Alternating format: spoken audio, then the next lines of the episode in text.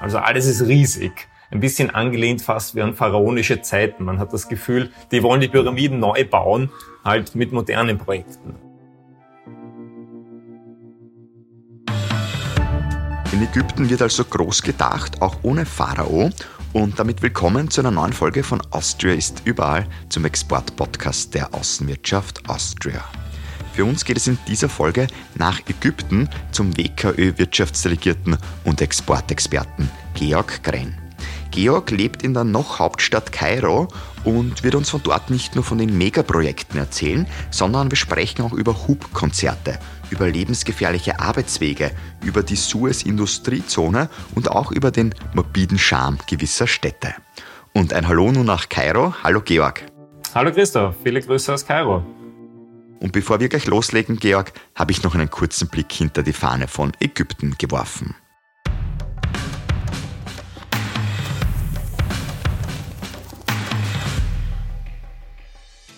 Stellt man sich die Frage, wie die zweieinhalb Tonnen schweren Steine für den Bau der Pyramiden bewegt wurden, so findet man bis heute leider keine Antwort. Weder wurde dies weitergegeben, noch gab es damals eine Fotokamera, um das Bauspektakel festzuhalten. Apropos Fotos, da sollte man generell in Ägypten etwas aufpassen, da das Fotografieren von Gebäuden von strategischer Bedeutung verboten ist. Viel Bedeutung hatten jedenfalls auch für die alten Ägypter die mehr als tausend verschiedenen Götter, die zu unterschiedlichen Zeiten verehrt wurden. Auch gerne in Form von Tieren, wie etwa die ägyptische Göttin für Liebe und Fruchtbarkeit.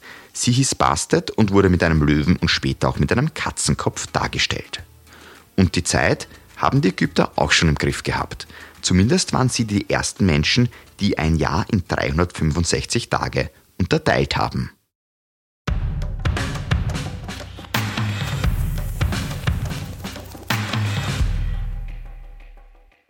Lieber Georg, Ägypten ist jetzt dein erster Posten als Wirtschaftsdelegierter. Du warst vorher Stellvertreter in Thailand.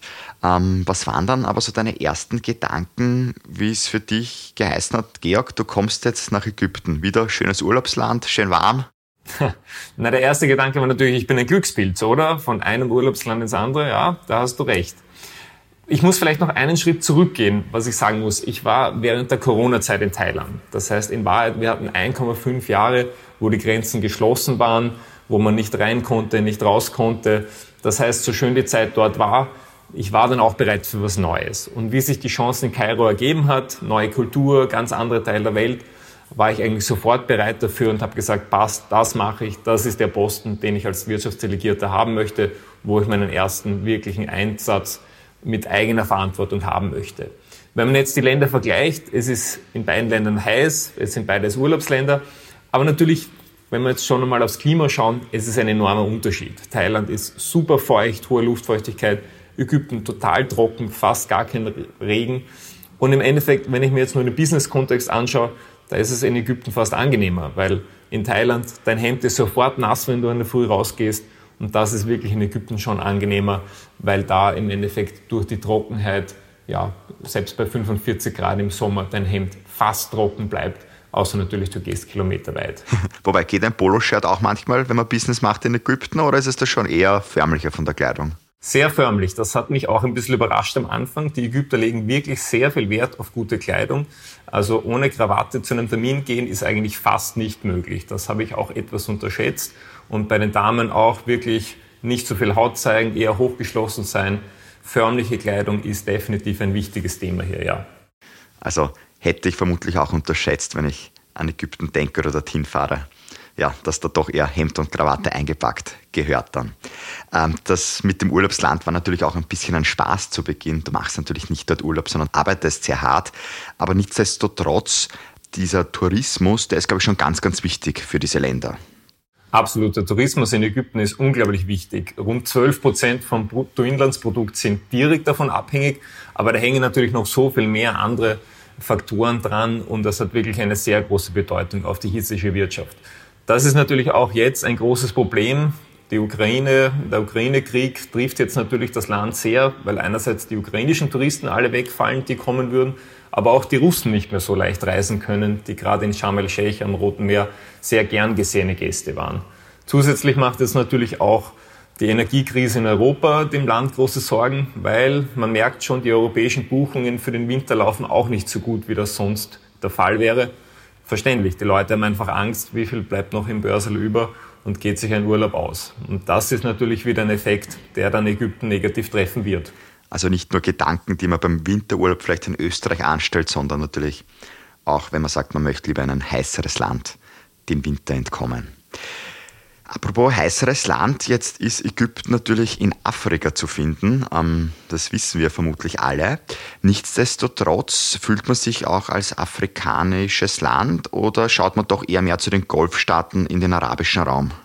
Ja, das kommt ganz auf an, je nachdem, immer was gerade besser ist. Also einerseits möchte man sich natürlich in Europa gerade positionieren als Tor nach Afrika. Es gibt ein ganz neues Freihandelsabkommen, wo die meisten afrikanischen Staaten dabei sind, unter anderem Ägypten. Und damit eröffnet man natürlich Warenlieferungen in den ganzen Kontinent die Tore. Und das ist eines der Maßnahmen, die jetzt Ägypten besonders propagiert und sagt, wir sind attraktiv als Tor nach Afrika. Andererseits natürlich ist man an den Golfstaaten auch so nahe dran. Und vor allem Unternehmen aus den Golfstaaten sind unglaublich aktiv jetzt hier in Ägypten. Die investieren sehr viel. Viele der Großprojekte sind mit Geld aus den Golfstaaten finanziert. Und in Wahrheit das Arabische, das man hier spricht, hat natürlich auch dann mehr Konnex zu den Golfstaaten und zur arabischen Welt. Das heißt, aus meiner Sicht, beide Antworten sind richtig. Ähm, ich fühle mich auch beiden äh, Kontinenten sehr zugehörig und probiere auch mit den Kollegen in beiden äh, Ländern jetzt oder in beiden Bereichen äh, zusammenzuarbeiten. Tor nach Afrika, das hat eine Kollegin Eva Frey damals in Marokko auch gesagt. Sie war die Wirtschaftsdelegierte dort. Ja, hat man vielleicht ein bisschen einen Konkurrenzkampf, oder? Absolut. Ähm, man, man merkt das wirklich sehr stark.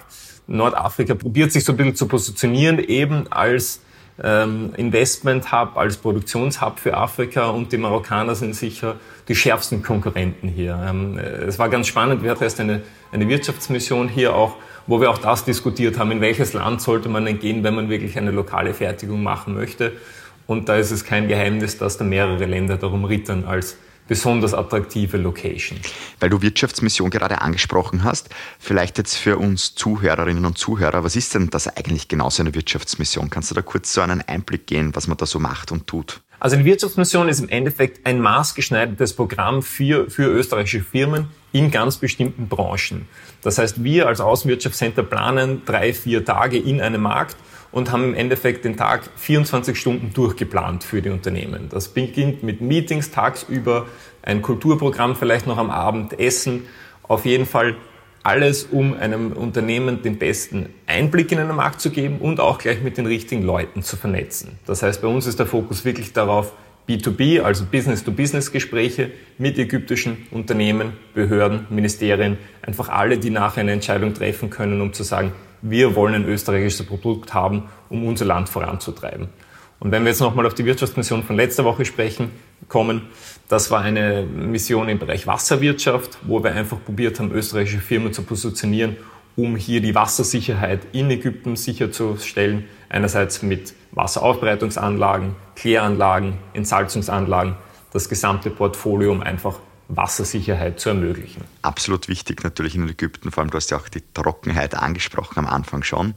Ähm, bei einer Wirtschaftsmission am besten, ich glaube, einfach bei dir und deinem Team kann man sich anmelden, oder? Wenn man da Interesse hat. Absolut. Wir machen regelmäßig Wirtschaftsmissionen. Im Frühjahr hatten wir erst eine zum Thema Mobilität. Im kommenden Jahr wollen wir uns auf ein paar neue Themen draufsetzen, zum Beispiel Tourismusentwicklung, wo wir jetzt wieder beim Bereich Tourismus sind, weil wir einfach sehen, da muss Ägypten sich auch weiterentwickeln. Und ähm, auch im Thema Energie ist sicher etwas, was im nächsten Jahr sehr spannend wird und wo wir auch äh, relativ viel anbieten möchten den österreichischen Firmen. Also gerne einfach an uns wenden und dann können wir schauen, was für Veranstaltungen passend wären. Wunderbar. Jetzt hatten wir gleich einen kurzen Exkurs zu den Wirtschaftsmissionen. Ich wollte dich nämlich davor noch auch was anderes fragen, weil du ganz interessant schon angesprochen hast, auch die Großprojekte in den Golfstaaten. Und da gibt es ja wirklich eine Menge, die ja beeindruckend sind. Es wird sehr viel investiert, auch sehr viel in Sponsoring gesteckt. Man arbeitet natürlich an einem sehr modernen Image dort auch. Und wir haben eine Frage von einer Hörerin bekommen, von der Lena, die dazu ganz gut passen würde jetzt. Mich würde interessieren, was ist die momentane Sicht der Welt auf Ägypten? Das Land hat ja einerseits eine sehr alte Hochkultur, andererseits sind die Probleme der heutigen Zeit auch nicht unbekannt und demgegenüber stehen die laufenden Megaprojekte die den Emiraten nacheifern. Danke, Lena, für deine Frage. Ja, Georg, wie ist denn die Sicht auf die Dinge da? Ja, das ist eine spannende Frage, weil man muss ehrlicherweise sagen, die Bautätigkeit in Ägypten ist wirklich ein Wahnsinn. Man hat das Gefühl, Ägypten erfindet sich gerade wirklich neu, von Grund auf. Und wenn man sich die Projekte anschaut, dann hat man das Gefühl, alles muss ein Megaprojekt sein. Also alles ist riesig. Ein bisschen angelehnt fast wie an pharaonische Zeiten. Man hat das Gefühl, die wollen die Pyramiden neu bauen, halt mit modernen Projekten. Also wenn ich jetzt nur ein paar Projekte aufzähle, die neue Hauptstadt, die rund 60 Kilometer östlich von Kairo in die Wüste gebaut wird, Mobilitätsthemen, die größten Gaskraftwerke der Welt, eine riesige neue ähm, Power Plant, äh, Nuclear Power Plant, also ein Atomkraftwerk wird an der Mittelmeerküste gebaut. All das riesige Projekte mit Milliarden Investments. Also da hat man schon das Gefühl, puh, da bewegt sich einiges, bringt aber natürlich auch in schwierigen Zeiten wie diesen riesigen, weil man natürlich all diese Schulden, die man macht, auch zurückzahlen muss. Gleichzeitig ist das natürlich auch nachvollziehbar, dass man so große Projekte braucht. Man hat 105 bis 110 Millionen Einwohner, äh, Einwohner und für diese Leute muss man auch jedes Jahr neue Infrastruktur natürlich zur Verfügung stellen, weil das Land auch um zwei Millionen Einwohner pro Jahr wächst. Das heißt im Endeffekt jedes Jahr ein neues Wien. Das ist ein enormer Aufwand und da muss man schon investieren. Ja, beeindruckende Zahlen. Ich möchte jetzt ein, zwei Megaprojekte kurz rauspicken da. Zunächst auch mal beim Thema Mobilität beginnen, was natürlich sehr wichtig ist. Da wird ja jetzt ja ein neues Eisenbahnprojekt sozusagen in Szene gesetzt oder wird gerade ähm, gebaut. Was verbirgt sich denn da dahinter? Man muss dazu sagen, es gibt sogar viele Eisenbahnprojekte, aber natürlich das Hauptprojekt, über das wir hier sprechen, ist das von Siemens Mobility. Und zwar ist das ein Hochgeschwindigkeitszug, der führt vom Mittelmeer über Alexandria, Kairo, die neue Hauptstadt, bis ans Rote Meer und dann ganz runter bis nach Abu Simbel, schon an der sudanesischen Grenze. 1800 Kilometer und der Zug soll bis zu 240 kmh pro Stunde fahren können. Also ein enormer Gamechanger in einem Land, wo man bisher eigentlich von Zuckelzügen abhängig war oder ansonsten halt von Inlandsflügen. Siemens macht das in einem Konsortium mit den zwei größten Baufirmen hier, Orascom und Arab Contractors. Und es ist wirklich ein Megaprojekt, das einfach hier auch für die Joblandschaft eine enorme Entwicklung bringen wird. Auch österreichische Firmen sind dabei, das ist vielleicht ganz interessant, das ist kein Geheimnis mehr.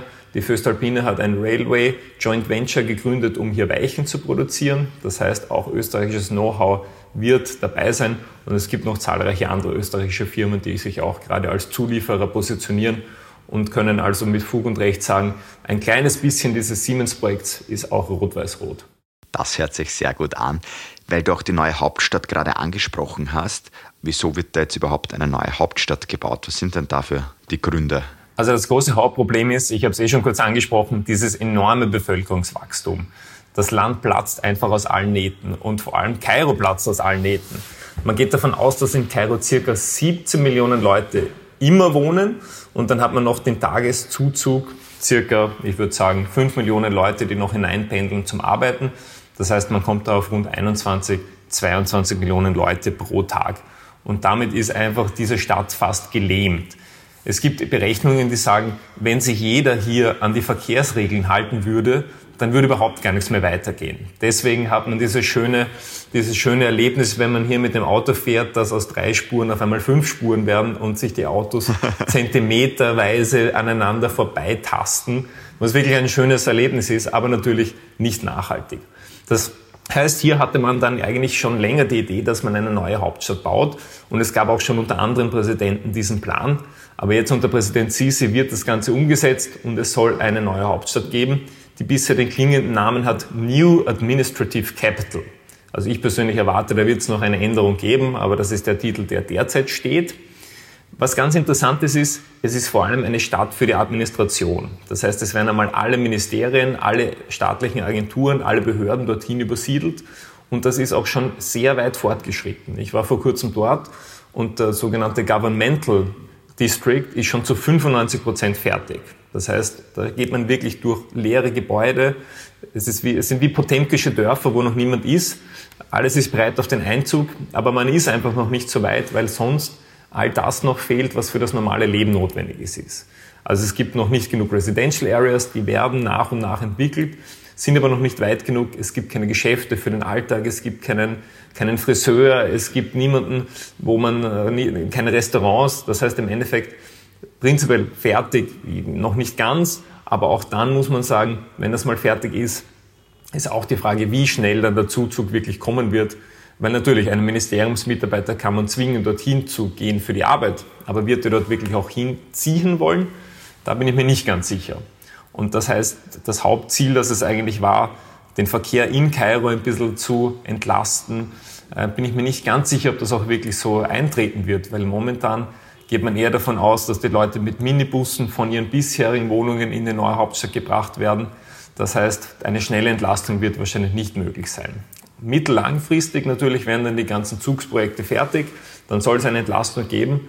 Aber auch hier sehe ich ein bisschen Probleme. Zum Beispiel hat man sich noch nichts überlegt für die Last Mile. Also man hat den Zug, der ins Stadtzentrum führt, aber dann gibt es eigentlich kein wirkliches nachhaltiges Konzept. Und man plant auch das jetzt alles mit Taxis und Minibussen zu machen. Also da wird man sich noch was überlegen müssen, um hier wirklich nachhaltige Lösungen zu finden. Ja, das hört sich definitiv nach dem an, was du da jetzt gesagt hast. Wie war es für dich eigentlich? Ich meine, wenn man in Österreich lebt, ja, da sage ich mal, ist jetzt diese dichte Bevölkerung jetzt nicht so das Thema. Ähm, wie war es für dich, wie du da dann in Kairo begonnen hast zu leben? War das für dich dann sehr herausfordernd oder wie hast du die Wege erledigt? Gewöhnt man sich schnell dran? Also Kairo ist stressig. Das, das ist eine Lüge, wenn man was anderes sagen würde. Die Stadt schläft nie und es ist einfach laut. Der stetige Verkehr, das stetige Hupen. Man ist hier weniger mit dem Blink unterwegs, sondern gibt Signale ja immer mit Hubzeichen. Das heißt, im Endeffekt, selbst wenn man jetzt um Mitternacht im Bett liegt, draußen wird immer noch gehupt. Das heißt, so richtig abschalten kann man nicht ganz. Andererseits ist es auch nicht unangenehm, dass immer was äh, los ist auf der Straße. Also man kann auch um zwei Uhr früh unterwegs sein und wird immer noch Leute treffen. Das ist ganz angenehm für den Sicherheitsaspekt, ähm, wo ich sagen muss, dass sich Kairo wirklich sehr gut entwickelt hat, glaube ich, in den letzten zehn Jahren. Man hat vielleicht noch im Hinterkopf, dass Kairo gefährlich ist, Revolution, Militärputsch. Das ist es überhaupt nicht mehr. Also in Wahrheit, auch meine Frau geht auf der Straße spazieren, ganz alleine, unbehelligt. Da gab es überhaupt nichts in den letzten im letzten Jahr. Das heißt, da muss, man, muss ich wirklich eine Lanze brechen und sagen, Sicherheit perfekt, aber der Stressfaktor ist natürlich da und mein täglicher Weg in die Arbeit führt mich über eine große Straße, den 26th of July Corridor. Also jeden Tag ist eigentlich ein bisschen eine, eine Lebensgefahr wegen in die Arbeit, dass man nicht doch von einem Auto erfasst wird. Das, das hält es natürlich spannend und aufs Handy schauen im Straßenverkehr wird bestraft. Keine gute Idee. Aber vermutlich nicht nur ein erhöhtes Stresslevel hast du am Weg in die Arbeit, sondern auch viele Bewohnerinnen und Bewohner von Alexandria, von der Küstenstadt. Denn wenn man da sich so ja, Berichte ansieht und ein bisschen ähm, reinhört in das Ganze, die Stadt, ja, die versinkt ja bald im Meer, kann man sagen. Also wo früher so sechs Reihen an Strand liegen waren, mit einem kleinen Abschnitt, da ist jetzt maximal eine Reihe an Strand liegen noch das Wasser, das spritzt sozusagen gegen historische alte Gebäude. Man hat Angst, dass die sogar einbrechen. Ähm, ja, Stichwort Klimawandel. Fühlt man sich da komplett ausgeliefert oder glaubt man, kann man dagegen noch was machen in Ägypten? Ja, Alexandre, das ist leider absolut ein Thema, das sehr negativ ist. Ähm, ich habe auch Statistiken gesehen, die sagen, früher waren die Wellen die in der Wintersaison nach Alexandria gekommen sind, acht Meter hoch. Inzwischen sind die bis zu 15 Meter hoch. Starke Regenfälle. All das greift die bestehenden Strukturen wirklich sehr stark an. Und die negativsten Prognosen gehen ja sogar davon aus, dass bis 2050 in Wahrheit 30 Prozent der Stadt nicht mehr bewohnbar sein werden, weil die überflutet sind. Das heißt, im Endeffekt, was die Regierung jetzt macht, ist Akutmaßnahmen setzen. Das zielt vor allem ab auf den Bereich Erosionsschutz im Strandbereich, wo zum Beispiel riesige Betonblöcke aufgehäuft werden, Sand aufgeschüttet wird. Alles, um einfach zu verhindern, dass hier zu viel weggeschwemmt wird. Dazu setzt man natürlich auch viele Maßnahmen in der Stadt. Es gibt zahlreiche NGOs, die grüne Projekte vorantreiben. Da ist Alexandria wirklich sehr, sehr positiv. Gleichzeitig sehe ich das aber von der Politik nicht immer so. Also man sieht leider immer noch, dass Parks für Bauprojekte jetzt verwendet werden, alte Bäume umgeschnitten werden. Da gibt es leider noch immer sehr negative Beispiele und, und ganz sicher bin ich mir nicht, ob das, was man eigentlich öffentlich propagiert, auch wirklich angekommen ist ähm, hier in der Politik. Natürlich, auch hier spielt wieder das große Bevölkerungswachstum hinein und man muss sagen, ja, man braucht den Platz, man braucht die Projekte, aber es ist natürlich schwierig, da den richtigen Spagat zu finden. Alexandria per se ist natürlich eine wunderschöne Stadt, aber auch aus meiner Erfahrung, sie hat einen morbiden Charme und man hat das Gefühl, äh, die letzten Jahre es ist doch etwas vernachlässigt worden und die Gebäude schauen nicht mehr ganz so aus, wie der alte Glanz äh, es erahnen lassen würde. Also die Struktur wäre toll, aber man müsste da wirklich massiv strukturell investieren, um da hier wieder in den alten Glanz aufzupolieren. Hast du jetzt sehr schön ausgedrückt, der morbide Charme. Ähm, Klimawandel, auch das Thema natürlich bei der Weltklimakonferenz und die findet heuer in Ägypten statt. Hat das eigentlich auch besondere Gründe? Die COP27, die Weltklimakonferenz, ist das erste Mal heuer in Afrika und Ägypten hat sich eigentlich von Anfang an sehr aktiv darum beworben, Gastgeber zu werden, weil man einerseits gesehen hat, man möchte in der Region aufholen, man möchte in Ägypten aufholen und da ein Zeichen setzen, aber gleichzeitig auch zeigen, ja, das ist ein Thema, das in den vielleicht noch nicht so entwickelten Staaten einen großen Stellenwert hat. Das heißt, hier hat es Ägypten eigentlich wirklich toll geschafft, dass man sich positioniert und wird jetzt bis zu 90 Staatschefs nach Sharm el-Sheikh am Roten Meer holen, um die globalen Maßnahmen im Kampf gegen den Klimawandel zu beraten und hoffentlich Lösungen zu finden. Was man andererseits auch sieht, ist, das Schöne ist, dass diese Konferenz auch lokale Auswirkungen hat. Gerade in Sharm el-Sheikh hat man jetzt sozusagen wie einen Testballon für nachhaltige Entwicklung in Ägypten ähm, vorgebracht. Also zum Beispiel jedes Hotel muss jetzt Photovoltaikanlagen auf den Dächern äh, montieren. Das Thema E-Mobilität, elektrische Fahrzeuge, was bisher eigentlich fast gar kein Thema in Ägypten war, wird stark vorangetrieben. Oder auch Themen, an die man gar nicht denkt, zum Beispiel die Behandlung von medizinischem Abfall, der bisher einfach verbrannt wurde, wird jetzt geregelt und in nachhaltige Bahnen gebracht. Das heißt, da sieht man schon, das ist etwas, was eine positive Auswirkung hat. Wir alle, die hier in Kairo wohnen oder in Ägypten, hoffen natürlich, dass das nicht nur eine Eintagesfliege ist, sondern dass auch nachhaltig zu Änderungen führt. Schauen wir uns jetzt mal ein bisschen den Markt vielleicht an in Ägypten. Du hast jetzt eh schon einige Bereiche angesprochen. Vielleicht trotzdem noch einmal so von der Metaebene betrachtet. Was bietet denn dieser Markt so alles? Der Markt bietet insofern viel, weil er riesig ist. Die erwähnten 110 Millionen Konsumenten mit starkem Bevölkerungswachstum bieten natürlich Chancen. Es ist eine extrem junge Bevölkerung, die hungrig auf Bildung ist. Die wollen ihre Englischkenntnisse verbessern, die wollen ihre Lebenssituation verbessern und das spürt man sehr stark. Gleichzeitig haben wir eine, eine Industrie, die eine gute Basis hat, aber die dennoch noch weiter aufgebaut und vorangetrieben werden muss. Und da spürt man einfach, da muss etwas passieren und da braucht man auch Hilfe aus Europa. Günstig ist natürlich auch die Lage mit dem Suezkanal. Hier ist man wirklich eigentlich am Welthandel direkt angebunden.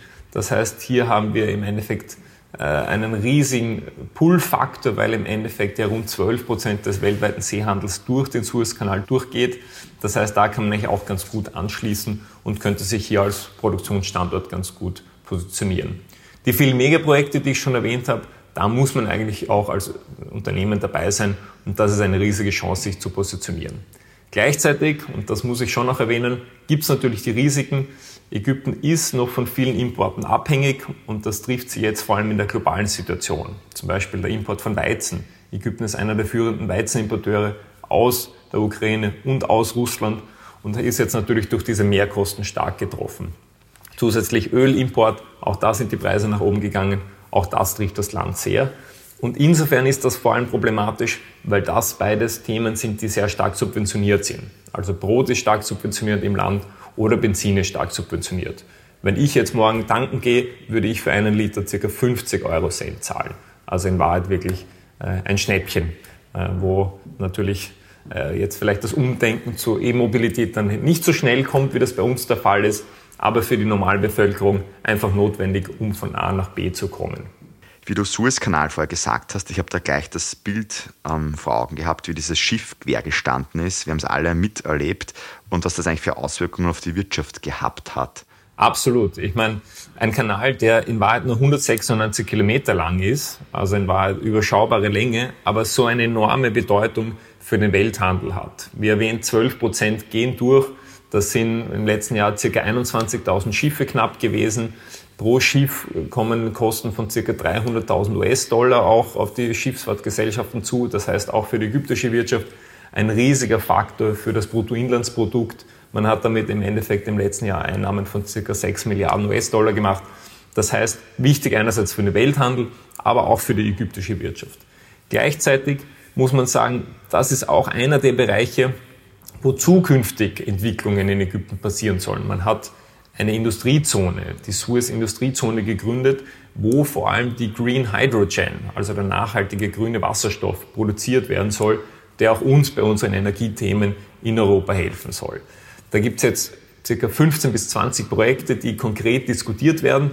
Es werden wohl nicht alle 15 bis 20 Produktionsprojekte umgesetzt werden, aber es geht hier wirklich wieder um Milliardeninvestments, um die grüne Hydrogen-Produktion voranzutreiben und wird daher auch sicher für Europa nochmal wichtig mittelfristig werden. Da werden sicher auch einige rot-weiß-rote Unternehmen dann in den Startlöchern stehen. Einige stehen aber nicht in den Startlöchern, sondern die gibt es ja auch schon am Markt. Das ist am Anfang schon ein bisschen angeteasert. Ja, Austria ist überall. Wo sind wir überall in Ägypten? Georg. Also wir sind in Ägypten sicher nicht ganz so visibel, gut sichtbar, wie das in anderen Märkten der Fall ist, weil wir vor allem Speziallösungen liefern. Also es sind einerseits Spezialmaschinen für die Industrie, Zulieferungen für die Megaprojekte, Zulieferungen für Mobilitätsprojekte, alles das, was man vielleicht auf den ersten Blick nicht sieht. Wir haben jetzt weniger Produkte in den Supermärkten, Lebensmitteln, fertige Produkte, weil einfach durch die wirtschaftlich schwierige Situation da die Preise hoch sind und daher der Import nicht so einfach ist. Aber wenn wir uns anschauen, unsere Exporte, rund 250 Millionen im vergangenen Jahr, ist ein substanzieller äh, Anteil und eigentlich auch immer langsam steigend. Also man muss sagen, das sind jetzt keine riesigen Sprünge, aber es ist ein sehr konstanter Markt, der langsam nach oben geht. Das heißt, österreichisches Know-how ist gut bekannt und hat hier einen guten Namen. Ähm, das heißt, im Endeffekt sehe ich wirklich beste Voraussetzungen auch, dass wir noch weitere Firmen positionieren können. Und ich bin mir sicher, mit all den Megaprojekten, die da noch kommen, wird diese Handelsstatistik, die Exportstatistik auch bald noch sehr viel positiver aussehen. Gibt es so gewisse Teilbereiche, die da hervorstechen, wo du sagst, in den Branchen sind wir besonders stark in Ägypten? Kann man das sagen? Oder Produktgruppen? Das ist ein bisschen schwierig zu sagen, weil wir einfach alles machen. Wir haben wirklich diese komplette Bandbreite. Natürlich, wir haben im Pharmabereich, wir haben im Chemiebereich viele Zulieferungen, wo man sagen muss, da sind wir stark. Maschinenlieferungen, wie ich schon gesagt habe, das ist wirklich was, wo die Zahlen sehr stark nach oben gehen. Aber ansonsten ist es wirklich einfach verteilt und möchte jetzt auch da gar nicht zu sehr herauspicken, weil eigentlich jeder Geschäftserfolg eine schöne Sache ist. Und in Wahrheit kann man sich auch in jedem Bereich durchsetzen. Man braucht einfach nur einen gewissen langen Atem, um hier auch zum Erfolg zu kommen. Es ist Ägypten jetzt kein Markt, wo man einmal im Jahr reinfliegt, seinen Geschäftspartner trifft und dann einen Abschluss hat. Nein, das ist auf jeden Fall ein Beziehungsmarkt, wo man investieren muss und regelmäßig kommen muss. Also ich habe Geschäftsleute, die sind alle drei, vier Wochen da und polieren ihre Beziehungen hier vor Ort regelmäßig mit persönlichen Meetings. Und nur so kommt man eigentlich in diesem Markt zum Erfolg. Weil, was man nicht vergessen darf, Ägypten ist ein Preismarkt. Das ägyptische Pfund hat über die letzten Jahre stark abgewertet. Das heißt, die österreichischen Exporte hierher sind teuer. Und wenn sich eine Firma entscheidet für ein österreichisches Produkt, dann muss es davon wirklich überzeugt sein, dass es auch einen Mehrwert gibt mit diesem teuren Produkt. Zu den Beziehungen zu den Ägypterinnen und zu den Ägyptern, über die möchte ich jetzt mit dir sprechen. Wir schauen uns jetzt ein bisschen die Menschen auch noch an. Zunächst einmal verhandeln, ich glaube, das kann man sagen, liegt in der Kultur, oder? Das muss man schon. Absolut, absolut. Das Verhandeln ist wirklich notwendig und man wird natürlich nie einen von Anfang an perfekten Preis bekommen, sondern das ist eine Arbeit, dass man dorthin kommt, wo man hin möchte. Vor allem geht es um die Details. Eine grundlegende Einigung, die kann man schnell haben, aber die Details, die ziehen sich oftmals und da muss man wirklich darauf achten, dass man von vornherein alles besprochen hat. Ich habe bei den Ägyptern oftmals das Gefühl, die ersten Verhandlungen ziehen sich, man trifft sich oft, plaudert, bespricht alle technischen Details und dann will der ägyptische Partner oder die ägyptische Partnerin das Produkt haben, trifft seine Entscheidung und dann erwartet er auch, dass von der österreichischen Seite alles schnell geht. Das heißt, da muss man als Österreicher wirklich flexibel sein, gerade jetzt in Zeiten, wo vielleicht Produktionsslots erst in ein paar Monaten verfügbar sind, äh, gibt es da manchmal wenig Verständnis und die hiesigen Geschäftspartner und Partnerinnen wollen einfach dann die Lieferung möglichst schnell haben, um die Projekte voranzutreiben. Das liegt auch daran, dass die hiesigen Projekte einfach äh, von der Regierung verordnet sehr schnell abgeschlossen sein müssen. Also ich höre sehr oft bei Projekten, das ist ein Wunschprojekt des Präsidenten, deswegen muss das noch bis Jahresende fertig sein. Das ist natürlich manchmal mit der Realität schwer in Einklang zu bringen. Das heißt, hier muss man sich bewusst sein, verhandeln notwendig und vor allem eine gewisse Flexibilität von Seiten des österreichischen Geschäftspartners ist immer notwendig und man muss einfach konsensuale Lösungen finden, um zum Erfolg zu kommen. Das heißt, steckt auch sehr viel Hierarchie und Bürokratie in gewissen Prozessen drinnen, kann man sagen. Absolut. Also die Hierarchie, das spürt man sehr stark. Dominanz von Männlichkeit und Alter ist leider im Alltag noch immer sehr stark spürbar. Und dazu muss ich auch sagen, selbst ich bin manchmal in meiner Position hier etwas jung. Also als Handelsrat der österreichischen Botschaft, das wäre auf einen ägyptischen, für einen ägyptischen äh, Posten in Wahrheit jemand, der sehr viel älter ist als ich. Man kann das natürlich mit Kompetenz und gutem Auftreten wettmachen, aber das Alter spielt hier absolut noch eine Rolle und auch meine Ansprechpartner sind doch meistens sehr viel seniorer, als ich das bin. Was ich nochmal erwähnen muss, es ist natürlich auch die Kleidung, das habe ich eh schon gesagt. Da muss man einfach auch von Anfang an darauf achten, dass man korrekt gekleidet ist, um ernst genommen zu werden. Die äh, Partizipation von Frauen im Geschäftsleben ist natürlich vorhanden, aber gerade auf der Entscheidungsebene habe ich das Gefühl, es ist leider die Durchdringung noch nicht so hoch, wie das bei uns der Fall ist. Also da würde schon noch etwas mehr gehen und da ist das männliche Patriarchat schon noch etwas stärker ausgeprägt, als das vielleicht auch in anderen arabischen Ländern der Fall ist. Also da gibt es auf jeden Fall noch massiven Aufholbedarf sozusagen. Wenn du dann mit den Geschäftspartnerinnen und Geschäftspartnern im Gespräch bist oder auch mit den Behörden, mit welcher Sprache wird dann eigentlich kommuniziert? Kommst du eigentlich mit Englisch weit oder sind der Sprache dann Grenzen gesetzt? Nein, also man muss sagen, ein gutes Englisch ist gerade unter Geschäftsleuten, die mit westlichen Firmen arbeiten, sehr verbreitet.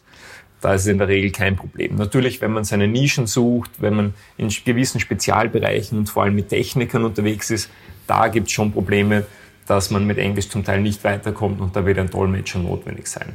Wir sind eigentlich auch sehr oft wirklich so als Überwinder von Sprachbarrieren tätig. Wir telefonieren mit den potenziellen Partnern. Meine Kolleginnen sind da perfekt aufgestellt und finden da sehr schnell heraus, ist eine lokale Firma seriös, ist sie unseriös, kann man mit Englisch durchkommen, kann man mit Englisch nicht durchkommen und können da recht gut eine Einschätzung geben. Aber prinzipiell, ich sage immer, ich habe überhaupt gar keinen Anreiz, hier gut Arabisch zu sprechen, weil die Ägypter so gut Englisch sprechen, dass in Wahrheit mein kleines Taxi Arabisch äh, vollkommen ausreichend ist, um den Alltag zu überleben. Aber für eine professionelle Kommunikation wird sowieso immer Englisch herangezogen. Das heißt, da machen es einem die Ägypter und Ägypterinnen ein bisschen schwerer, auch hier in die Kultur voll einzutauchen bei der Sprache. Thema Smalltalk. Über was spricht man dann? Zum Beispiel mit dem Taxifahrer spricht man dann über die Pyramiden, die gebaut wurden, oder mit den Geschäftspartnern spricht man auch dann darüber. Wie machst du das?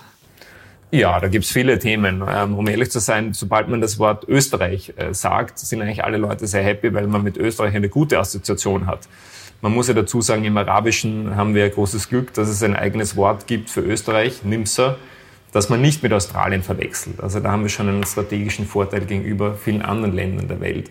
Und in Ägypten gibt's ein sehr schönes Lied, ähm, das nennt sich The Merry Nights in Vienna von Esmahan was eigentlich ein Lied ist, das sehr bekannt ist, ein traditionelles romantisches Lied über die schönen Nächte in Wien. Und daraufhin wird man wirklich regelmäßig angesprochen. Das ist wirklich einer der Klassiker hier. Also da kann man noch äh, wirklich, wenn man jemanden trifft, einen, einen Torwächter bei irgendeinem Eingang, wenn man sagt, nimm's der kennt das Lied, der beginnt das Lied zu singen. Also das ist wirklich ein super, äh, ein super Gate-Opener, um eigentlich mit Leuten ins Gespräch zu kommen. Und dann, was viele Leute nicht wissen, was eigentlich wir auch schon besprochen haben, der Suezkanal, da ist viel österreichische Tradition dabei. Ein, ein österreichischer Ingenieur war da maßgeblich bei der Planung beteiligt und der Kaiser Franz Josef war persönlich 1869 hier bei der Eröffnung dabei. Das heißt in Wahrheit, österreichisch-ägyptische Beziehungen gehen wirklich sehr weit zurück, auch wenn das vielleicht heute nicht mehr jeder so weiß. Na bitte gerade was gelernt von dir. Georg, eine Frage auch noch zum Abschluss jetzt, wenn es um die Geschäftskultur geht. Das sind ja Kulturen alle, wo es auch sehr stark um die Familie geht, wo auch der Glaube eine wichtige Rolle spielt. Spürst du das auch im Umgang ähm, untereinander? Ist man da auch vielleicht sogar mal in der Familie dann zum Essen eingeladen? Essen verbindet ja auch bekanntlich. Ist das auch Thema? Also ich habe das Gefühl, das spielt in Ägypten etwas weniger die Rolle, vor allem am Anfang. Wenn man einen neuen Geschäftspartner kennenlernt, dann wollen einen natürlich die Ägypter beeindrucken, wollen einem ein möglichst schönes Erlebnis bieten und in der Regel geht es da eher in ein schickes Restaurant, wo man dann wirklich mit den lokalen Köstlichkeiten eingedeckt wird. Einladungen nach Hause, gerade am Anfang aus meiner Sicht eher unüblicher. Die Wohnverhältnisse sind doch öfter mal bedrängt. Oder man hat natürlich auch die große Ausdehnung von Kairo als Problem, dass man sich dann lieber irgendwo im Zentrum trifft, als vielleicht draußen, wo jemand dann seine Privatwohnung hat. Das heißt, aus meiner Sicht erst eher im zweiten Schritt als Vertrauensbeweis, wenn eine Basis da ist, dann wird man mit nach Hause genommen und eingeladen. Aber im ersten Schritt gibt es sicher andere Länder, wo das sehr viel normaler und selbstverständlicher ist, dass die Türen der Familie sofort geöffnet werden. Zwei Länder, die du auch noch betreust, das ist ja Libyen und der Sudan. Ich sage mal, die stehen jetzt vermutlich einerseits bei Urlaubern nicht so hoch im Kurs, andererseits würde ich jetzt mal einschätzen, wirtschaftlich auch nicht ganz so relevant natürlich wie Ägypten. Liege ich damit richtig oder sind das doch zwei Länder, die man vielleicht unterschätzt? Ich würde sagen, man muss beide Länder am Radar haben. Es ist grundsätzlich so, beide Länder sind für österreichische Firmen super interessant. Gerade Libyen war ja in alten Zeiten eines der Hauptexportmärkte in Nordafrika. Und natürlich dort auch mit der politischen Situation, Bürgerkrieg, hat sich einfach extrem verschlechtert und ist im Endeffekt für österreichische Firmen einer der Risikomärkte geworden. Einige erfahrene Exportunternehmen aus Österreich sind noch dort unterwegs. Die wissen, wie man sich bewegt, die wissen, worauf man aufpassen muss. Für die ist das in Ordnung. Aber für alle Neueinsteiger, junge Unternehmen, die vielleicht noch nicht so viel Erfahrung haben, denen würde ich eher empfehlen, dort nicht gerade anzufangen und sich vielleicht andere Märkte zu suchen, die leicht zu erobern sind. Man kann einfach wo hineingeraten, wenn man nicht den perfekten Überblick hat und setzt sich da einem großen Risiko aus. Gerade in Libyen, wo jetzt ja zwei Regierungen wieder um die Vormacht kämpfen und sich die ganze Welt eigentlich einmischt, hat man das Gefühl, ja, da ist die Situation besonders verworren. Die Ölförderung wird als Druckmittel verwendet. Das heißt, bis das Land zur Ruhe kommen wird, habe ich das Gefühl, wird es noch dauern. Es ist für das kommende Jahr wieder eine Wahl angesetzt, aber ob die wirklich kommen wird, ist sehr fraglich und ob das wirklich zu einer guten Einigung und Änderung führen wird. Im Sudan, Sudan war wirklich gut unterwegs. Man hatte dort äh, eine Übergangsregierung eingesetzt nach westlichem Vorbild und dachte, dass es sich sehr gut entwickelt. Dann gab es auch dort den Militärputsch und das Land hat sich eigentlich immer mehr abgeschottet. Das heißt, auch dort muss ich sagen, das Risiko, wo hinein zu geraten in eine Demonstration, in gewalttätige Auseinandersetzungen ist leider vorhanden. Und mir hat jetzt erst eine Kollegin gesagt, dass sie gestrandet ist, weil wieder irgendwelche Demonstrationen waren. Sie hat ihren Flug verpasst, ist dort festgesetzt. Das kann man leider nie ganz ausschließen. Das heißt, auch dort österreichische Lieferungen gibt es, aber es sind wirklich zum Großteil Einzellieferungen von Firmen, die dort schon aktiv sind.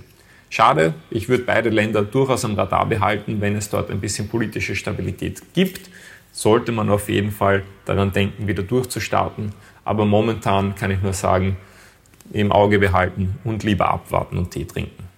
Und im Auge behältst du natürlich diese Länder.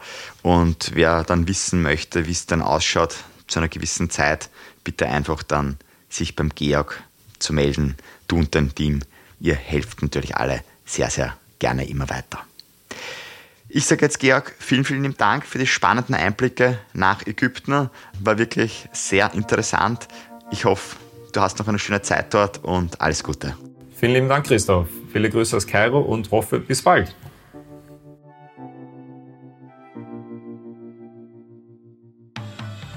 Bis bald heißt es hoffentlich auch bei uns wieder, nämlich spätestens in zwei Wochen, denn dann geht es wieder in ein ganz spannendes Land. Nach Kasachstan, das neuntgrößte Land der Welt, wird bereist und dort ist es definitiv etwas kühler als in Ägypten. Bis dahin erzählt bitte Freundinnen, Kollegen und Bekannten von unseren Reisen. Ich freue mich natürlich, wenn immer mehr in unsere Podcast-Maschine einsteigen. Hab nun eine schöne Zeit, bleib gesund. Mein Name ist Christoph Hahn und nicht vergessen, Austria ist überall.